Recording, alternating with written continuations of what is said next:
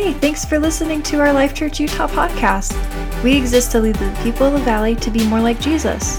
We are located here in Salt Lake City, Utah, and you can check us out online at lifechurchutah.com. Well, good morning, Life Church.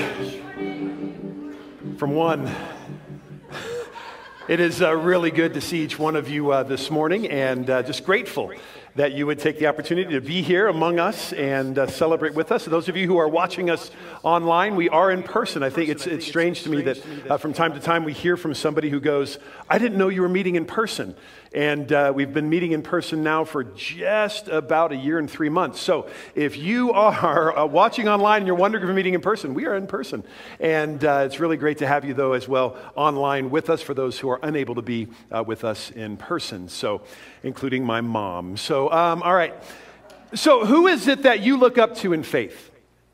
Who is it that the, you know, who's the person or people or group of people that you look up to in your life and you go, you know what, when I, when I grow up, I want to be like them, right? Do you have anybody like that? Raise your hand real quick if you've got somebody, uh, somebody like that. All right, raise your hand. All right, great. Now, uh, not everybody does have someone like that. And so um, I, I, really do count it a joy when, when uh, we do have someone or a group of people that we can look up to. And uh, they begin to answer the question for us what does it mean to be Christian? When we look to somebody and you, you go, wow, they, they have a relationship with Jesus that, and, you know, envy is a bad thing, right? You know that. But you say, I, I'm envious of the relationship that they have with Jesus. I want that relationship with Jesus. And there's a few people in my life, just real quick and to share with you uh, a couple of them. Uh, one of them, the first one, I think many of you have been a part of Life Church for many years uh, will know this name, Jim Ayers. Uh, he was the former pastor here at, uh, at now Life Church Utah. And uh, amen, right? Great pastor.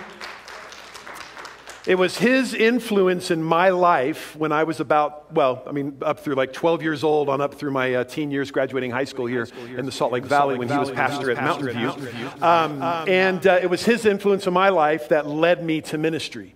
Um, he was the one who, you know, uh, I had gone to camp and, you know, I really felt like God was doing something, but he confirmed it in my life and poured into my life and helped me understand uh, that, hey, this would be a good thing for you to do, Rich. Why don't you explore this and work towards this in your life? And so uh, he really was somebody that encouraged me to step out in faith and to not settle. Uh, I was on my way to the University of Utah, which is fantastic uh, institute of higher learning, right? Um, but uh, God had other plans for me in my life, and uh, no longer was biochemical engineering going to be the thing I wanted to do, but now it's all about Jesus, right? So, uh, so for me, that was the road. Now, another person at Mountain View, um, and some of you might know this name, uh, Lori Halderson, and uh, she was a youth leader there at Mountain View at a really pivotal moment in my life uh, where, um, boy, I was making some big decisions. My family was falling apart, and then she, uh, the, the youth pastor that we had there, had made some very unwise choices and ended up uh, leaving the ministry, leaving the church. And then Lori, as one of the volunteer leaders, stepped in to lead. And when she stepped in, uh, she pulled certain teens with her to help out in the, in the youth ministry. And that was about the time that I was getting my life right with Christ. And uh, she noticed something in me that nobody else saw, I didn't see, um, and uh, pulled me in there in the youth ministry. And so I'm grateful for Lori and her influence in my life um, that really invited me to experience Jesus in a new way um, as just a young teenager. Uh, another guy by the name of Lloyd Ziegler. Um, he was a director of a program called Master's Commission right after I graduated from high school. Um, it was him who. Uh, just kind of put the, the pedal to the metal. Do you have people like that in your life that say, We're not going to wait any longer, we're just going to go do? Do you have people like that in your life that just say, hey, it doesn't matter, we're going to do it and we'll figure out the cost later? Okay, that's kind of what it was in ministry that one year training, it was just let's go see what Jesus can do uh, through the lives of, at that time, it was like 25 or 30 college age students just in love with Jesus and let's just go do radical things and uh, missions trips and uh, visiting in the jails and doing kids ministry on the streets in uh, Phoenix, Arizona. And it was just so transformational uh, for me. And I really look up uh, to Lloyd Ziegler and all that uh, he poured out in my life. Another uh, gentleman uh, in my life who I knew for just for a number of years, name is Kerry Puckett. Uh, that was my wife's, uh, my wife Shelley. It was her grandfather. And he was the pastor at the same church for about 50 years at the same church. And the church grew through all those years in a very small town. It was like the church to be at in a town of like 10,000. They had, you know, eight, 900 people attending. And so it was very, very influential. And so her grandfather was the pastor there. Um, he showed us unconditional love.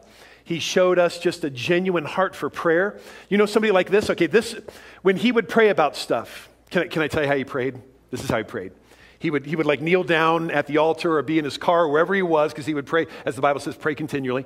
And this is what he would pray.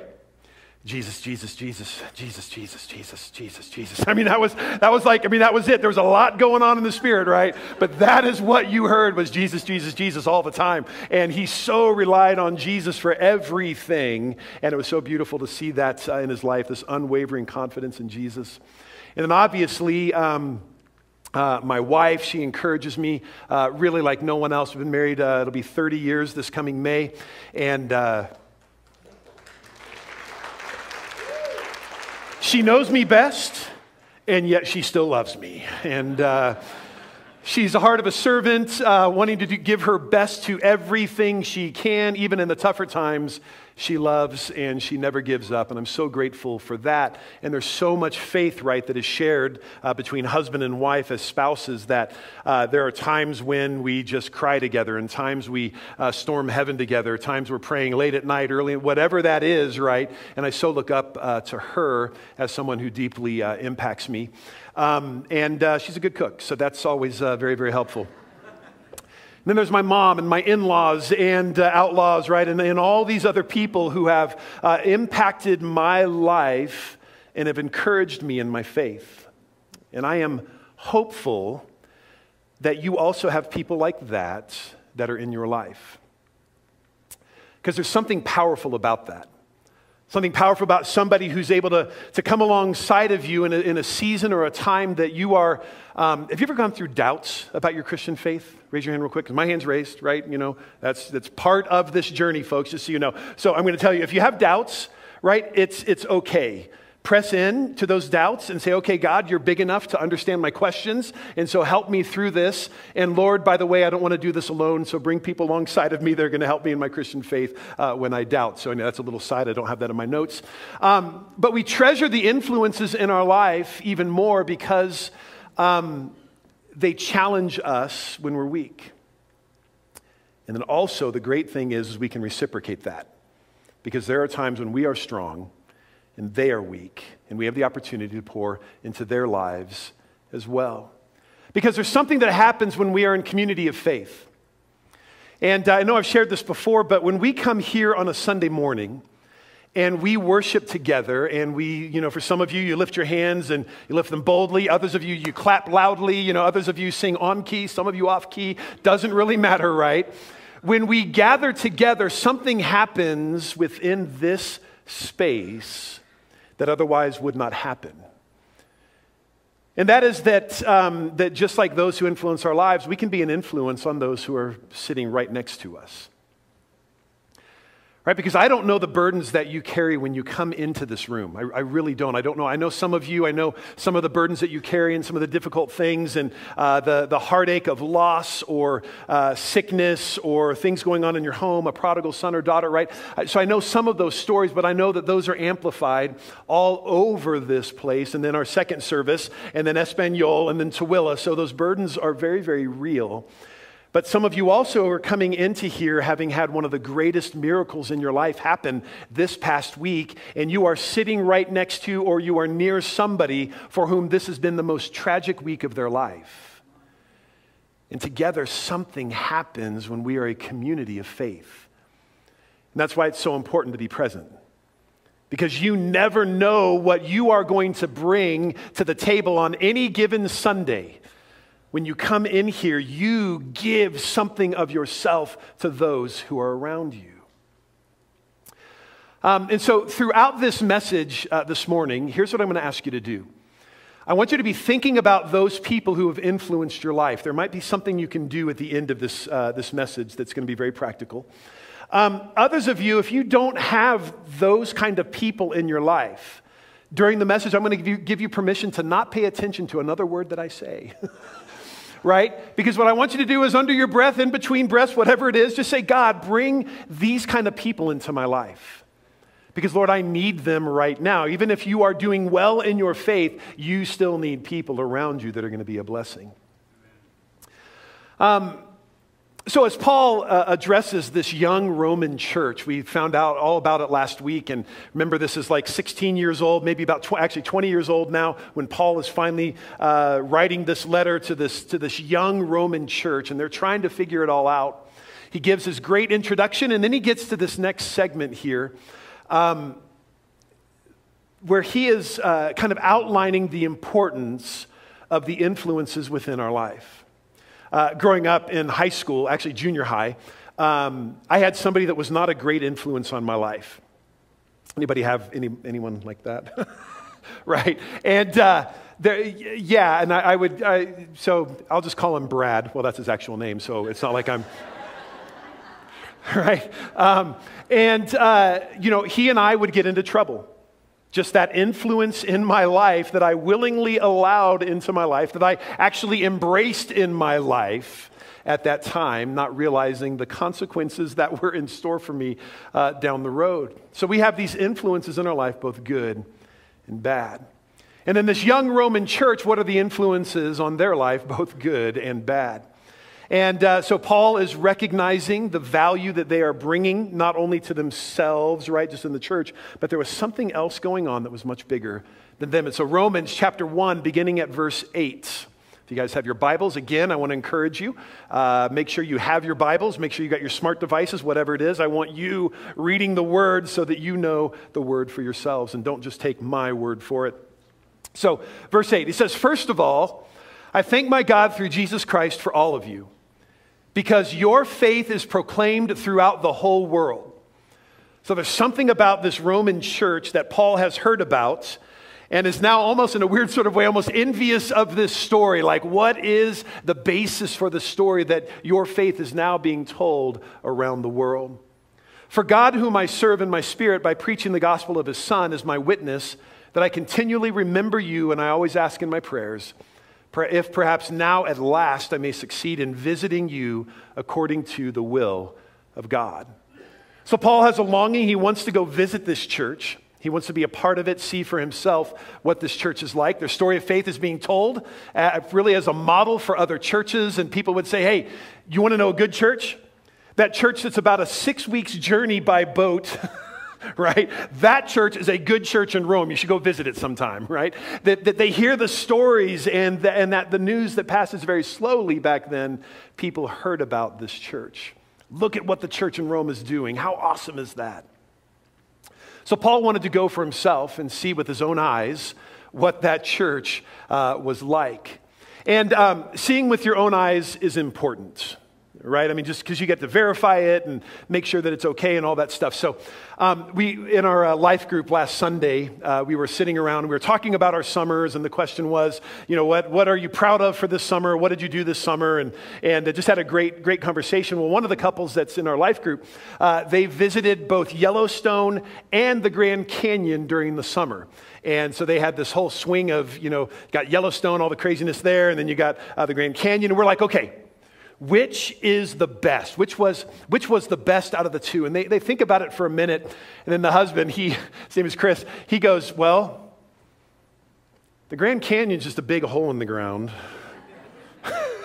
he said, so once you've seen it, you've seen, you know, different angles of a hole in the ground. And so for him, Yellowstone was kind of the thing. It was like I wanted to see with my own eyes. He said, I saw with my own eyes both of them, and I choose Yellowstone. All right. Has anybody ever been to the Grand Canyon? It's beautiful, right? I mean, it is, it is stunning, but it is a hole in the ground. So, anyway, um, right? So, so when you try to describe the Grand Canyon or you try to describe Yellowstone, we, we end up not being able to do it justice because you need to see with your own eyes. And this is what was going on in Paul's own heart. He's like, I've heard about you, I've heard stories about you, but I want to see with my own eyes. I want to be there with you because there's a very important thing that's going to happen. Uh, Romans chapter 1, beginning of verse 11 now. He says, For I long to see you. And I, I love Paul. Um, Do you ever put your foot in your mouth? Anybody have a spouse that does that? no, don't answer that. We do have a marriage class midweek, by the way. It might be helpful for you uh, if you answer that question. Um, he says this For I long to see you so that I may impart to you some spiritual gift to strengthen you. That is, that we may be mutually comforted by one another's faith, both yours and mine. And here's the, really the heart of the matter as Paul begins talking to this Roman church. Um, in the first statement that he says, I, I, that's why I laughed at it because this is Paul. You know, he's got somebody probably writing this for him. And so as he writes it down, parchment is very expensive. Um, and so they're not going to just, and they don't really have like an eraser, like erasable pens. They don't have anything like that.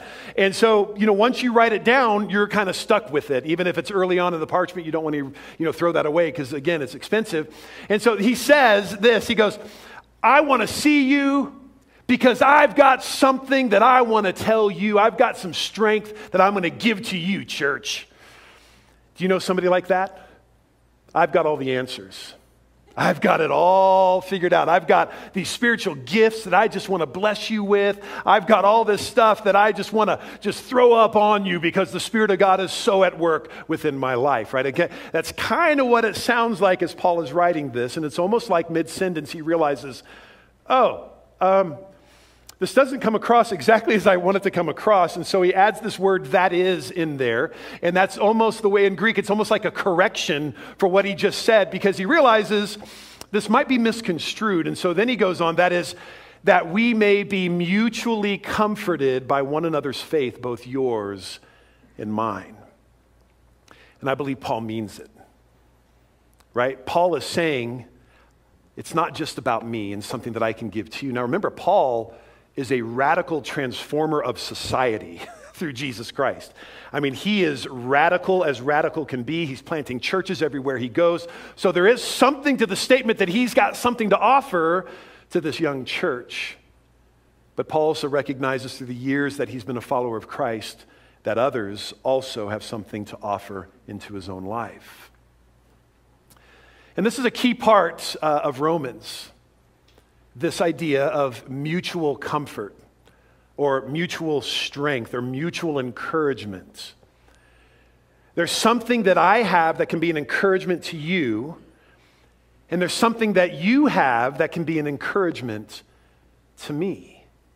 That otherwise, if I wasn't within the family of God like this, that I would never experience. And again, that's why it's so important for us to be together. And Paul is not coming to Rome as the big shot, having it all figured out and all perfect. He's ready to receive as well from these brothers and sisters in Christ in this young church at Rome. Now, the word that is there, um, it's a good Greek word. It's uh, symparakaleo. That's a good Greek word, right? You're going to go home and say, Yes, I learned a Greek word today. Symparakaleo. And it actually is, is within there is this idea, and for those of you who've been around the church for, uh, for a while, I'm going to say this word, parakletos. And that is not the parakeet, okay, the para, paraclete, which means the one who comes alongside the comforter or the Holy Spirit. The paraclete, right? This is the one, this is, this, is, this is how the Holy Spirit is described. And what Paul does is he takes kind of that idea and says, in essence, that there is a, there is a mutual comforting that happens because we come alongside one another. This is one of the very, very few times that this word is used in Scripture. So for Paul, this was also to come alongside with purpose. It was not happenstance. It was not like he's going into this going, eh, I'm not real sure what's going to happen, but, you know, I'll just show up and see what happens. That's not at all the point. Paul recognizes in his own life that he has strength. There's nothing wrong with that, folks. Nothing wrong to recognize that you have strength in your life. And he recognized that there was strength in that church that he was going to visit. And he said, We're going to come alongside of each other and we're going to be a blessing to one another. So he writes uh, uh, in another letter to another church, this time the church in Thessalonica. And he says, uh, he says this in 1 Thessalonians chapter 5, verse 11. He says, Therefore, encourage one another and build each other up, just as in fact you are doing. Right, so Paul is looking at another church in Thessalonica and saying, this principle of coming alongside of one another, of encouraging one another, this is what the church does best. Let me say this this is what the church should do best. right? That when you come and be a part of the family of God, when you come together, that there should be something of encouragement that you do not get anywhere else in the world except from here. hopefully, it's not a drudgery to come to church on a Sunday morning. Now, I know I've, I've stayed up way too late on some Saturday nights, right? And you wake up in the morning, and for me, the alarm goes off about 6.30, and I'm like, oh, Jesus, I'm going to call in sick today. Pastor John will fill in for me. It's going to be fantastic. Never done that.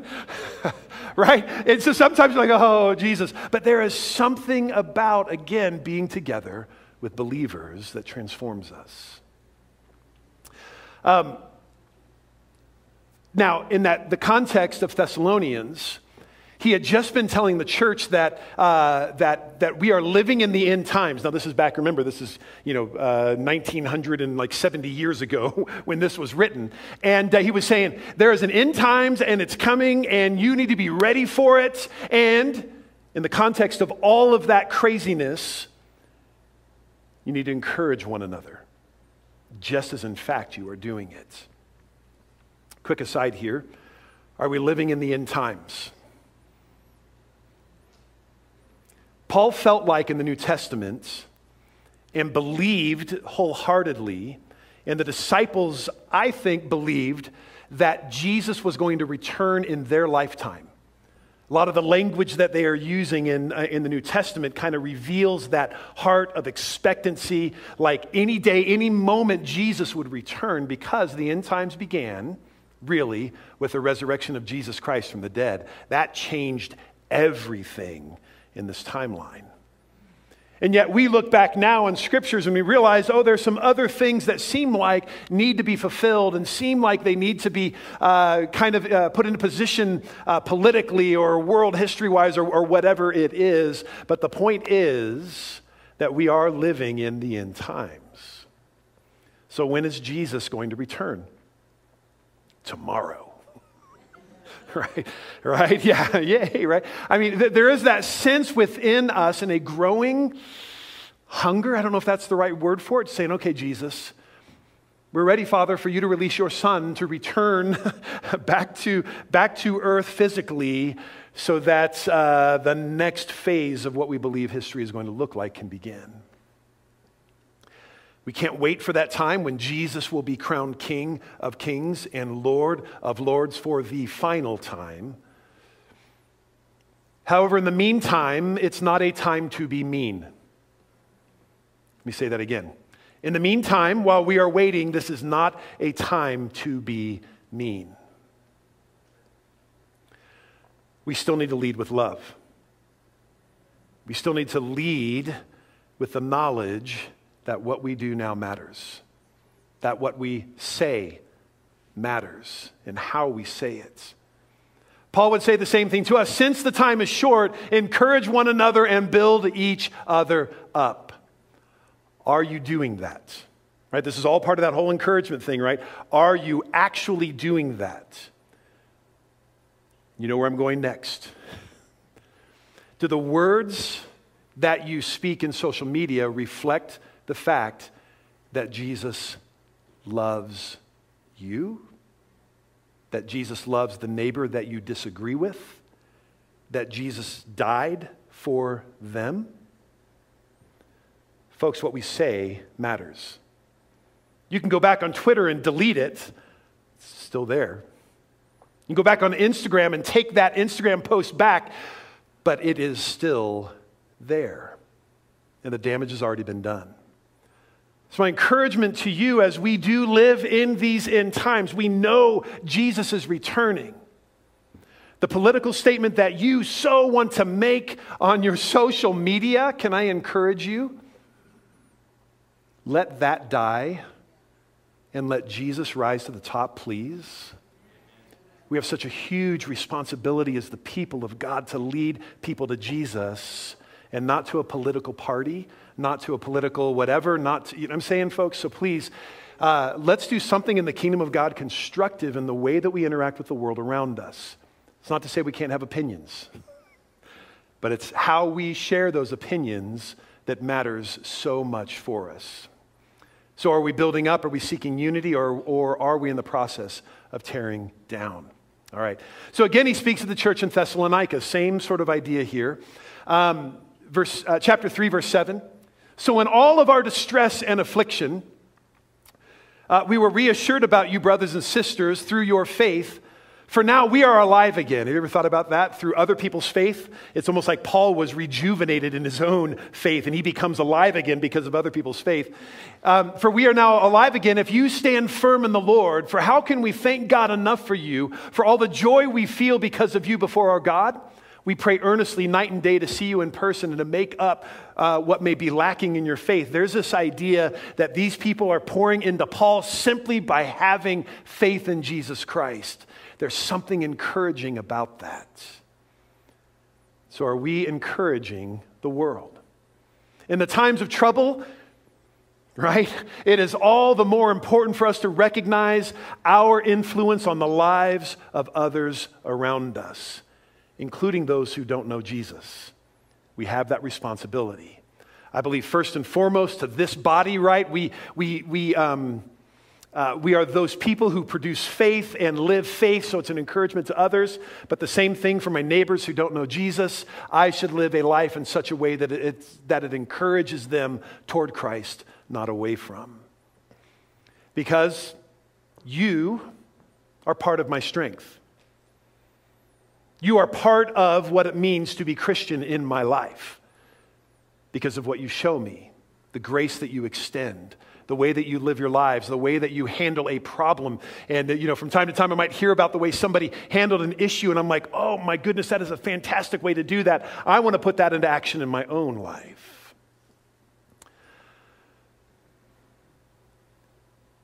Um, so, how do we do this? Are you coming alongside of people? To bless them and encourage them. A couple of uh, very practical ways. Uh, serving at Life Church is one way, or serving within the kingdom of God. I don't want to limit it just to Life Church, right? But serving, I'm going to encourage you, right? Be an usher. Help out in the coffee shop. Uh, be one of our greeters, whatever. There's something that happens your faith grows when you serve. I really believe that. We're going to get to that way into uh, uh, Romans chapter 12. You have a lot to look forward to right before we get there. Uh, but there is something about serving in the kingdom of God. Uh, being a part of a life group or being a part of midweek, uh, being faithful on Sundays, praying with friends of just saying, I'm going to pray with you. Why don't you stop and pray with them? You ever done that before? When you say, and it's a very Christian thing to say, right, hey, I'll pray for you, brother. I'll pray for you, sister. Um, I'll, I'll pray for you. But have you ever surprised somebody and you stop and say, Why don't we pray right now? Because I don't know about you. There's a lot of times I forget to pray for that person. I don't want to be a liar. right? I want to be able to do it. So I encourage you. Instead of just saying, I'm going to pray for you, why don't you just stop what you're doing and pray for them? You never know how God's going to use that moment to transform their life as well. Um, continue on to Romans chapter 1, verse 14. He says, I do not want you to be unaware, brothers and sisters, that I often intended to come to you and it's prevented until now. So Paul said, I wanted to come to you, wasn't able to, but now it looks like it's all going to open up and be able to get there. So that I may have some fruit among, uh, even among you, just as I've already had among the rest of the Gentiles. I'm a debtor both to Greeks and to barbarians, both to the wise and to the foolish. Thus, I am eager also to preach the gospel to you who are in Rome. As Paul is wrapping up this part of, uh, of the letter to this young uh, Roman church, he's recognizing that in his own life, the good things, the bad things, the good influences, the bad influence, the Greeks, the barbarians, the barbarians are the people that you didn't want to have influence your life, right? That's kind of the way it was. You know, all of these people have worked together to somehow conspire to make me who I am. And Paul says, because of that, and now the faith that's in my life, I'm ready to proclaim the gospel of Christ among you, just like I'm ready to receive from you something that I'm missing in my own faith. That obedient faith can be pictured in many ways.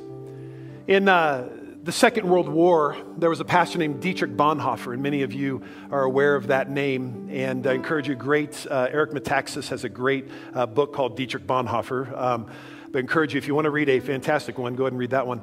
Um, so, Dietrich Bonhoeffer had the opportunity to escape Nazi Germany. He was a pastor and he was a speaker and kind of well known at the time. And he had been given offers to go to the United States, which he actually took up and came to the United States. But something would not let him leave Germany. And so uh, there's something in his heart, and he goes back to Germany knowing full well that he's going back to a very, very uh, difficult circumstance. The church in Germany had abdicated uh, any sort of authority of Christ, had given up on uh, really proclaiming Jesus as the only way, and he goes back there to try to bring uh, correction to that. And his faith um, and desire for the people to know the gospel of Christ, he proclaimed this life of faith that he had found in Jesus. Began to transform other peop- uh, others' lives and, and uh, be working there among the churches in, um, in Germany. And his faith and desire for the people to know the gospel, he proclaimed, uh, he proclaimed Jesus to those who would listen. Uh, in the book uh, Dominion by the author uh, Tom Holland, not Spider Man Tom Holland, a very different uh, Tom Holland, um, he points out something really powerful about Dietrich Bonhoeffer and how Dietrich uh, viewed his role or, or, the role of the church in society. And this is what he said Did the church, as a pastor named Dietrich Bonhoeffer, um, or as a pastor named Dietrich Bonhoeffer had put it as early as 1933, did the church have an unconditional obligation toward the victims of any social order, even where those victims do not belong to Christian community? Or did the church not have an obligation to those who weren't followers of Christ? Bonhoeffer's own answer to that question would see him conspire against Hitler's life and end up being hanged in a concentration camp because he believed that the message of Christ was not just for the church, but it was for those who were far away from Christ. And he was willing to do whatever it took to get Jesus, to get Jesus into the highways and the byways. For Dietrich as a pastor, for Paul as an early church leader, and for us individually, we must be people of encouragement to build up faith, to reveal Jesus to the world around us. As uh, Craig Groeschel says in his book, uh, Divine Direction, there may not be a more valuable gesture one friend can make to another than pointing them towards God, encouraging them to seek His power, loving them toward God's unending strength. And that unending strength is found in Jesus Christ and Him alone. So, how do we respond to this today? Have you been thinking about that individual or maybe even a group of people? Here's what I want to encourage you to do and you might think this is a little bit strange, but I'm going to ask you to do a little bit of homework this week. You ready for this? I'm ready for it because I'm going to do the same thing. Um, I'm not going to ask you to do something I'm, I'm not willing to do, okay? I'm going to ask you to write a New Testament letter to someone who has influenced your life. And there are four parts to it. You ready for this? And so, if you've got some way to take notes on this, I'm going to encourage you to actually write a letter or an email, or the text would be difficult because this would be a little bit much for a text. You'd have like 37 of them. And if you're an iPhone and they've got a, um, an Android and you put a thumbs up, and then it just makes it longer, and that's a real problem. So, um, so here's what I'm asking you to do, right? I want you to write a letter, somehow, some way, get this into the hands of somebody that's been an influence on your life. This is what it is. Number one, Tell them that you thank God for them and their influence on your life. Right? This is exactly the, the model that, that Paul is using here. Is like, man, I thank God for you, and this, and I thank God for the influence that you have on my life. Now, sometimes that can just be a cheesy compliment, right? When somebody just gives you a compliment but doesn't have any teeth behind it. So put some teeth behind it. Identify one or two traits that give evidence of God's grace in their life. Say, this, this is how I see God's grace in your life. Right? You've been an influence on my life. I love, I love this grace that you've extended to me. Here is what it looks like in your own life. Number three, share a biblical truth or a promise that speaks to their present situation. Maybe you know that this individual is, that, that's been an influence on your life, maybe they're struggling right now. and you would say, Here's something that the Bible says that's going to be important for you. I just want to be a blessing back to you because the Word of God is so powerful, right? I want to share with you something that God's laid on my heart. And then the last one is share how they contribute to the overall health and growth of the church or yourself. Saying, here's another way that you just pour into my life, and I am so grateful for what you do. That's a New Testament letter. This is exactly what Paul's doing in Romans and Corinthians, right? In Galatians, Ephesians, Philippians, Colossians. This is what he is doing. He's writing these letters, kind of the same sort of model, encouraging just like he is being encouraged himself. Now, for those of you who are in a position where you say, I don't have someone like that,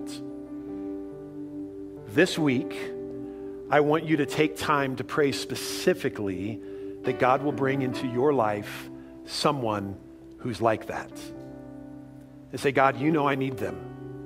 Lord, you know that I'm in a position where I'm a little bit desperate right now and I need someone to pour into my life because I need the strength that they can offer to me that right now I don't have. I'm going to invite you to stand to your feet as we close out.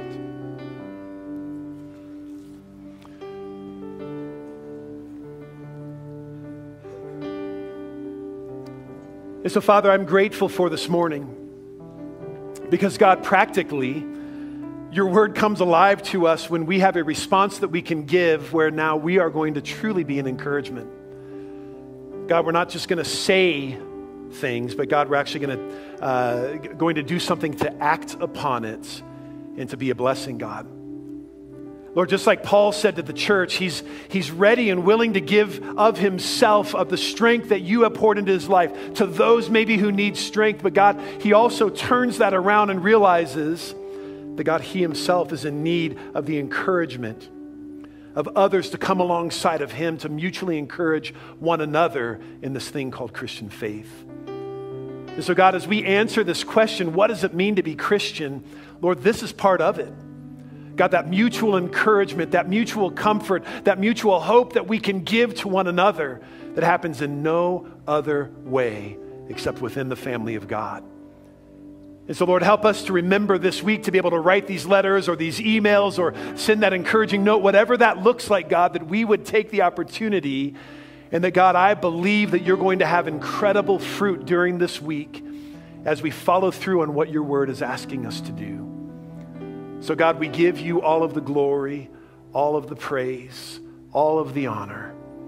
And Lord, thank you for these, your people. And God, as you've called us to lead the people of the valley to be more like you, God, help us to show that through our intentional love of others. And God, today, that intentional love of others looks a lot like a letter or a note or an email or something sent to those right now who this encouragement uh, would truly be transformational for them.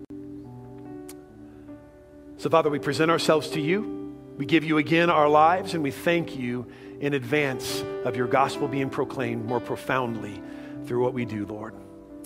Father, we love you. We praise you, and God, we give you all the glory. In Jesus' wonderful name we pray. Amen. Amen. So, uh, so next week we're going to be talking about the power of the gospel of Christ in Romans uh, chapter 1, verse like 17, 18, right there. Um, and uh, get ready because I really believe that God's going to open up our own hearts uh, towards those who right now have never experienced the gospel of Christ in power. And uh, so we're going to be talking about that next week. So make sure you do not miss it. And if you would like prayer, we have a few of our prayer team that are here today. If you've got like prayer, maybe you're in a position saying, I just need somebody to pray over me for a sickness, something going on in my family, we'll have the altars open. We would love to pray with you uh, this morning. So God bless you guys. Thank you so much. See you next week.